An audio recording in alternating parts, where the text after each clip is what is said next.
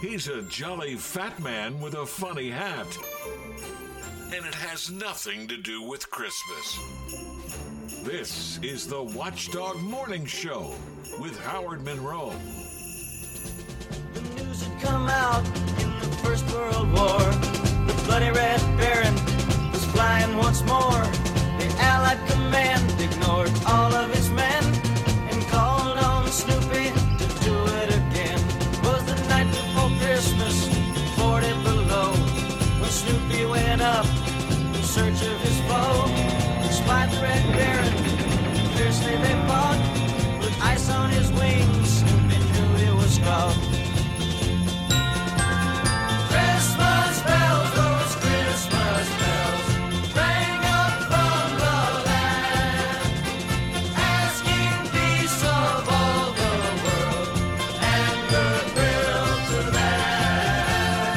All holiday bumper music, has been for the last couple of weeks. It will be all this week as well. I love that song. You like that song, Bob? No, I hate it. Uh, I remember being five or six hate years that old. song? I hate it because I got it for Christmas one one one Christmas, and I got a record player and I got this album. Little I- 45? I think I got both. 45s? My memory, I was thinking of that. I think I had the, uh, I think I had the 45, and then there was an album version, and I just, I, I hate it.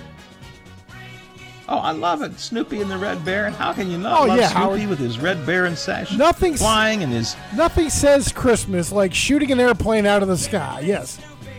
Well, uh, there is that, but it's just uh, I love that song, Snoopy and the Red Baron. All right, well, thank you for playing it, even if you didn't like it. I appreciate that. We are talking this week. Uh, all of this is going to be an all Christmas week. I'm, I was setting much of the politics aside. We'll have a few little odds and ends, but setting much of the politics aside, this is Christmas week. We have a big Christmas party on Friday that you're welcome to. We're doing letters to Santa Claus each evening, beginning tonight. Uh, so it's Christmas and we're devoting some uh, a a piece every day to nostalgia here in the Upper Ohio Valley. We're going to talk about Elm Grove as a as a community. Uh, tomorrow, we're going to talk about later in the week. We're going to talk about uh, downtown Wheeling traditions of Christmas back in the old day. But today, I want to talk about a chain of stores that uh, had, I had my first job at the, one of these, and tremendously popular around uh, this area and indeed around the entire region. And those were the Isaly's stores. Featured a lot of the the, the iconic items. Chip chopped ham, still can get that. Uh, was from Isaly's. I chipped the ham. I chipped the chopped ham sometimes. Uh, the Klondikes were from there, and the great skyscraper ice cream cones, which Brian Butko, I could never get when I worked at Isaly's. I could just never get the hang of doing a skyscraper. Yeah, they look uh, pretty tough to make.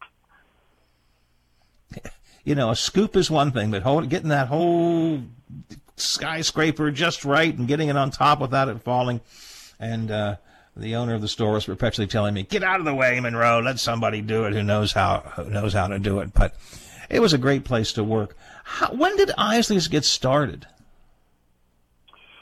Well, they are a pretty proud family of their heritage. They trace all the way back to the 1830s over in Switzerland, and uh, Christian Isaly and his wife Verena coming over with their two children, and supposedly even bringing their cheese kettle across the Atlantic and across Pennsylvania and down the Ohio River.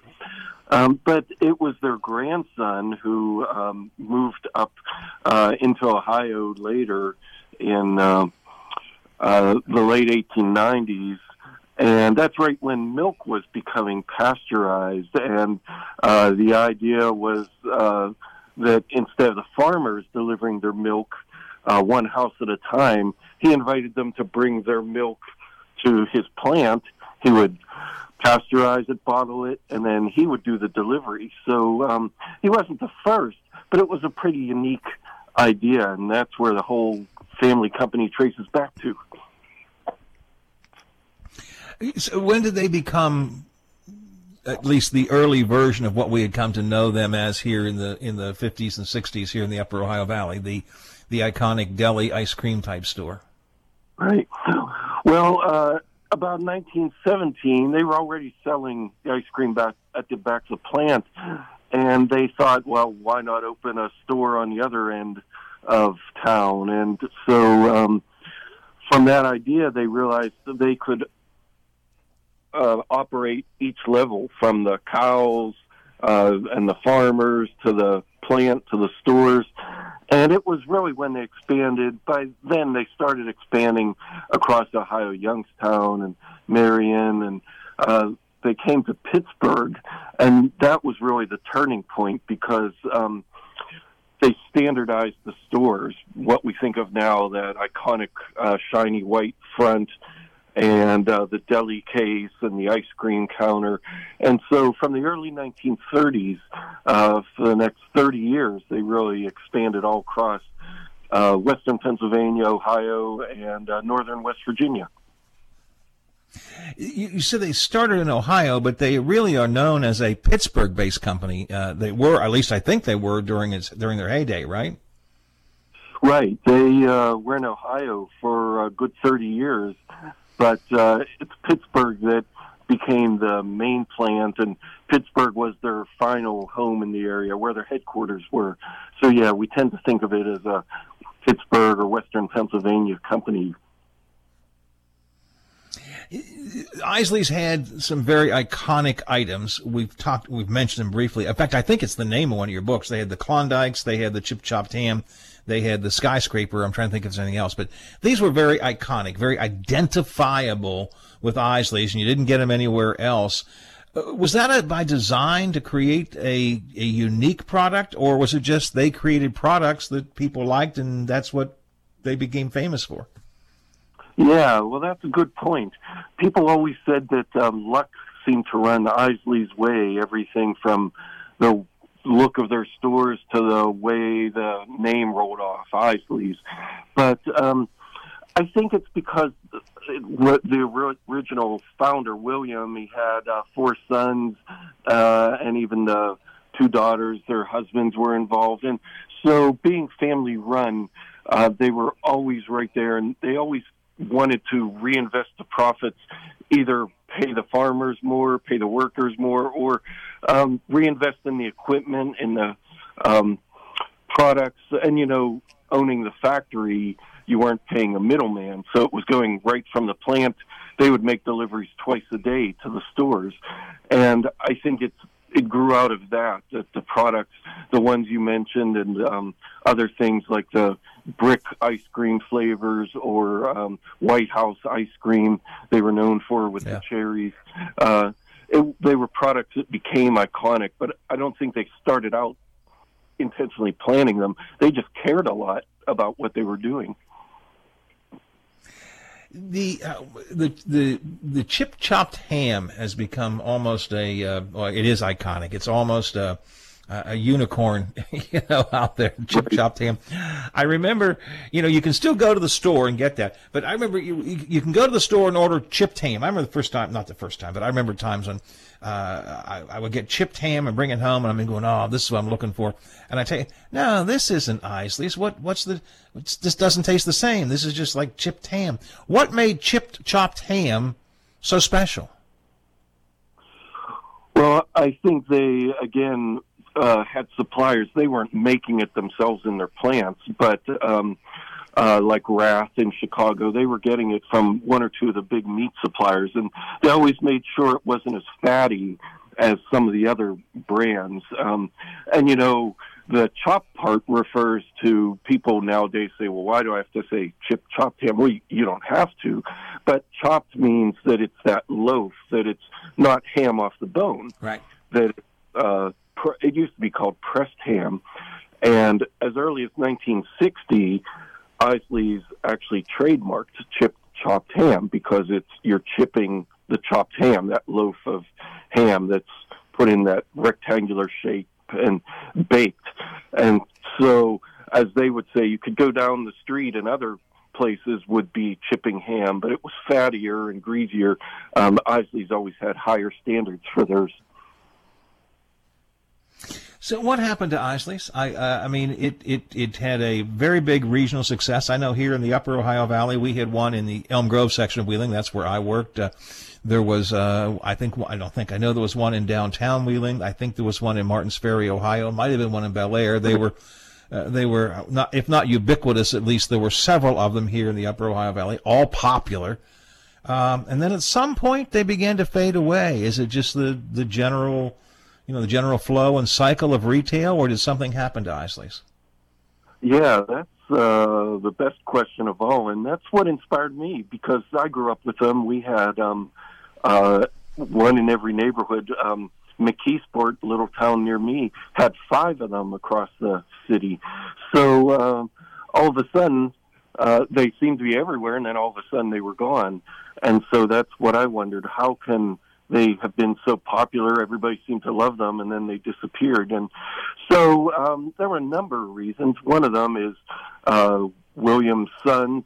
Uh, they all passed away early in in their 40s, and so now you had um, uh, 16, 18 cousins, all with different ideas. Some want to run the company, some just want the uh, dividends. Um, some were interested in, say, the refrigeration or the design. And so that gets kind of hard with any family. And then um, Isaly's had peaked probably uh, about 1950, and so the decline started after that. You know, they were in every downtown, but what's happening in the 1950s? Little shopping centers are being built at the edge of town, or Dairy Queen, or downtowns are going away. Yeah. Right. And so Isaly's was building in those too. But when you have hundreds of stores in downtown locations, that's kind of hard to do, you know. And uh, uh, by the late 60s, supermarkets had come in and mini marts. And so instead of shopping downtown you and feeding the meter, you just went uh, to the supermarket and free parking and you did all your shopping in one place and it was new and exciting. And you know those skyscraper cones or klondikes that was exciting in the early days because people didn't have freezers at home or very big freezers. And of course by the 60s well everybody had them. And so just combine all that into one thing and uh all, even fast food restaurants even Eat'n Park had come along. And so uh trying to respond to all that. Um, Isaly's actually did open. Uh, they called them at first Isaly Shops, and then they changed it to Sweet Williams. And um, there were a couple. Fairmont, West Virginia had one. Morgantown in the mall, but uh, again, it was a hard thing to change when a company does one thing so well. Um, to switch gears and do something else it's easy to look back and guess what they should have done.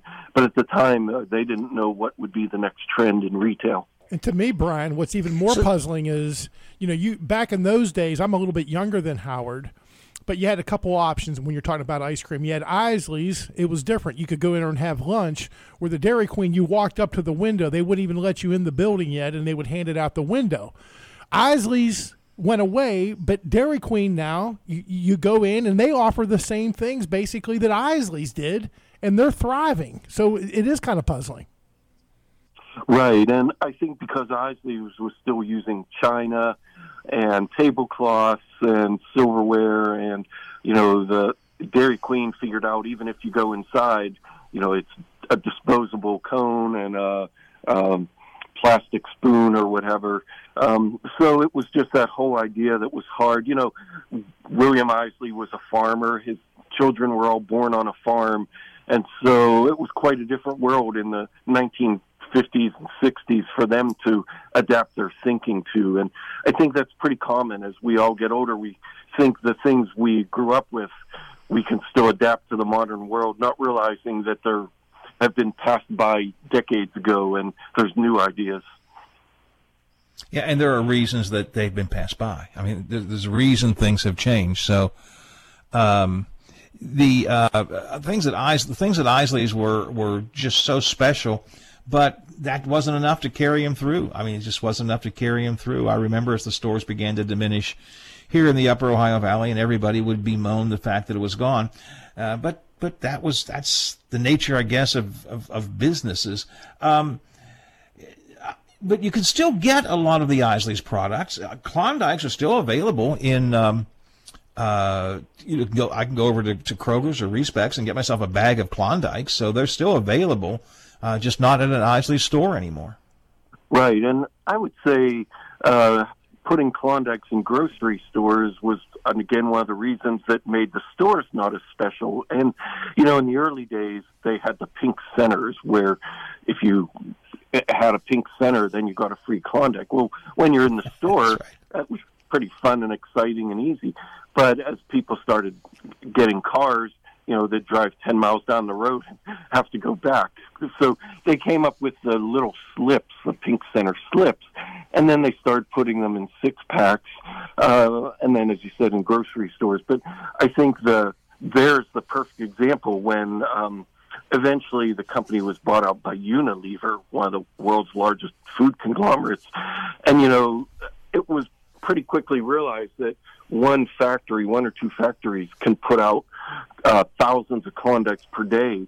So instead of having 300 stores where you have overhead, you have workers, um, you have the real estate, uh, customers slip on the floor and sue you, and you have to stock that case and have the a restaurant in back. Instead, you have a factory or two that just you have four workers that crank out Klondikes 24 hours a day, and then they ship them to the grocery stores and let them worry about the merchandising and all that. So, um, you know, it, it makes you either want to be really angry or want to buy stock in Unilever when you realize that that's a pretty smart concept. And so that's the exact summation. But it's the same thing Isaly's did to the mom and pop stores in 1940. They had a better idea, they standardized their products, and they put those corner stores out of business. And now that it did it to themselves with their one product. You know, I think back to Isaly's when I worked there, and, and people would come and do. They wouldn't do grocery shopping, but they do food shopping there, and they would get the chip chopped ham. They would buy, you know, potato salad or things like that out of the deli case that we had. I remember that because I had to stock the spreads, as we called them all the time. Um, and then, of course, uh, as supermarkets came on board and you know grocery stores expanded, it you didn't go to the local place to do that anymore, and um, and eventually you didn't go in there to eat either. Uh, the store I worked at was, as I said at the beginning of the segment, we were he was very lucky. The owner of the store was very lucky because uh, we were there right at the time I seventy was being built in our area. I mean, the construction workers could walk from their construction site of Interstate seventy to the store. We would have hundreds of construction workers every day for lunch. That kept the business going. Might have done, might have gone out of business sooner, maybe if he didn't uh, didn't have all of that. Um, so cycle of business, as I said earlier, is just is is just is just something. The Right. Klondikes are still around. You can buy them in grocery stores, uh, whether they're the same or not. But I think they are. You can buy them. You can buy the Klondikes. Uh, chip chop ham is available for. You have to make sure you ask for it the right way and make sure the people actually have it. But chip chopped ham can be bought in many deli markets. Um, skyscrapers though i don't know of anybody who does a skyscraper there may be individual you know private ice cream stores that do it but i don't think the skyscraper is around much anymore No, they actually got rid of them in the '60s, and um, uh, because by then Baskin Robbins, you could get a double or triple cone, different flavors. Um, you couldn't do that with a skyscraper, and as you said, they were hard to make. In fact, when I went looking for the patent for the scoop, and no one could find it, well, it, it's because it wasn't even called a scoop because you're, it was called a spoon because, as you know, you actually carve it out of the ice cream. You don't scoop it. Right. And so, uh, about 1968, they dug a hole behind the Pittsburgh plant and buried all the scoops there and paved it over because they didn't want to use them anymore. And uh, as you know, they still show up. People have them in their china closet, or you see them in an antique mall. And uh, as I asked the owner, then Bill Isaly, he said, "Well, that's because everybody pocketed one and took one home when they found out we were getting rid of them."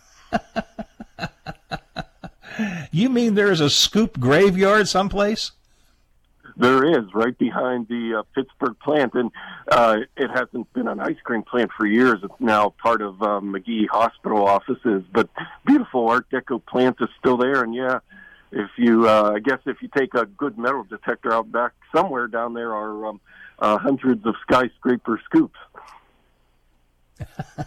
I, as I said before, I could never master it. I, I couldn't do it. I couldn't scoop the skyscraper.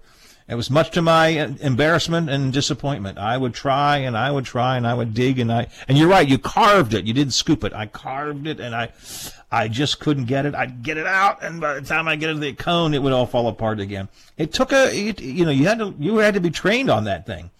But uh, it was uh, it was a fun place to work. It was a hard place to work, but it was a fun place to work. I mean, hard because the, you know, you were busy all the time. If you were just a scut guy like I was, but uh, but it was fun. And it's a time of your life you look back and you say, yeah, that was you know that was kind of fun. I think a lot of us still do that. There there is a lot of nostalgia in this area, Brian, and you you have written about it in a couple of different ways. You've written a couple of books about um, the uh, Isaly store. Um, you've written some other books of regional history that folks might be interested in as well. Maybe we should just briefly mention some of those things. You've got one on diners of Pennsylvania. You do a lot of work with the Lincoln Highway, right? Yeah, I've written a lot about uh, the Lincoln Highway, which uh, was established in 1913 to connect uh, New York to San Francisco, and really at a time when uh, people took trains if they wanted to go between cities. Uh, there were really no roads except farmer roads. So um, there's a lot of the Lincoln Highway left. So a lot of people, that's what they enjoy uh, doing. So uh, a lot of it's been bypassed by uh, Route 30. So when you drive Route 30, you see old uh, concrete branching off into the woods, and that's the old Lincoln Highway, or or it goes through towns like Bedford, PA, Ligonier, PA, while the highway bypasses it, much like um, Elm Grove got bypassed. And so, whether it's the National Road or Lincoln Highway, people love exploring those. And then um, my hometown park, Kennywood Park, written some books on that. Um, it's uh, going to be celebrating its 125th year uh, this coming mm-hmm. year. So, um, uh, for how much it's modernized, there's so many uh, parts of the past there. And so that's really why I got into all this, that fascination uh, with people who were as alive as you and me. And um, I like to tell their stories. Uh, you know, so many books written about uh, uh, industrialists or wars, and I wanted to find out what the waitresses were doing and uh, yeah. people driving the trucks and just the regular people, what they thought of their world. I have two last questions for you, Brian. Number one, if people are interested in the Isaly's books or anything else, where can they go? I, am sure I'm sure they can go online. Where can they go to see the books you've written or to find out more about the books you've written? Well, some bookstores have them, but if not, um, uh, my recent books have been published by the Heinz History Center. So uh, you can just go to heinzhistorycenter.org and uh, uh, click the menu, and there's a shop, and in the shop are the books about Kennywood and Isaly's, or um, some of them are sometimes on Amazon or Barnes and Noble, especially my Lincoln Highway books. Um, so uh, they're out there, and uh, uh, libraries have them too. If you can't afford that, um, um, my main goal is just to have people read and enjoy them. And my final question is: Will you come back someday and talk about some more of these things? Oh yeah, I'd be glad to. I have a number of books underway too, and uh, it's fun uh, working on all of those. What are you working on? I said two questions. That was three, but what are you working on? Oh well, uh, let's see. Uh, one book about all the uh, uh, men and women in local aviation back in the teens and twenties when they were barnstorming. That's a lot of fun. Uh, a giant Kennywood book just devoted to all the blueprints and artist renderings, things like that. Um, a memoir of a boy who growing up in 1930s Los Angeles and his parents owned a hotel. He went to Catholic school and uh, uh, liked hiking and uh, lettered in tennis. But here, when Pearl Harbor was bombed, his parents had come from Japan. So uh, next thing he knew, he was on a cattle car to uh, uh, live in horse stalls at the Santa Anita racetrack. So part of that, uh, uh, the roundup after bombing of Pearl Harbor of Japanese c- citizens, he was a U.S. citizen, and uh, that he became a historian, and he helped found the. Uh, he was a co-founder of the University of Hilo, Hawaii, and so he wrote, wrote pretty passionately, both as an American citizen, but also as li- having lived through it, that how could you be imprisoned as a U.S. citizen behind barbed wire and machine guns? Uh, and that's what when the U.S. Army came for volunteers, that's what he stood up and asked. Well, if you let us go, my mom and sister, his sister was a beauty pageant queen, uh, would be glad to volunteer. And so it actually put a split into the Japanese community to this day, which is more loyal to volunteer and say yes, or to stand up and say, well, we're citizens, let us go. And, uh, and on the lighter side, I have a novel underway uh, about a haunted quarry uh, and how uh, the ghosts from 1890s uh, interact with today's world. So uh, that's my uh, real entertainment these days, uh, lightweight uh, uh, historical haunted novel. That's uh, that's a lot of good stuff. I, I'm looking here real quick. I just you have a book on roadside giants and one on uh, roadside attractions. My wife and I uh, just did. Um, uh, Route 66 this past year. We drew the first half of it we did this year. We're going to do the second half of Route 66 next year. But we saw a lot of those giants that the t- town still had, and and a lot of the roadside attractions. It's it's uh, a lot of good stuff. I may grab some of these books and read them just because we saw some of these things as we were as we were traveling Route 66. It's uh, it's always fun to delve back into our history's past. Brian, I am way behind time. My producer is uh, hit me with the whip here, so I got to move on to the news desk. But uh, thanks for joining us. I will call you someday. We'll talk some more about some of these other things. If you ever want to come on, have something you want to promote, just let me know. Great conversation. I really appreciate it. Yes, thanks for having me. I really enjoyed it. All righty. 17 to the hour here on the Watchdog Morning Show. Sorry, Mr. Slider. I'm running behind time. Let's grab some news and stuff. West Virginia Metro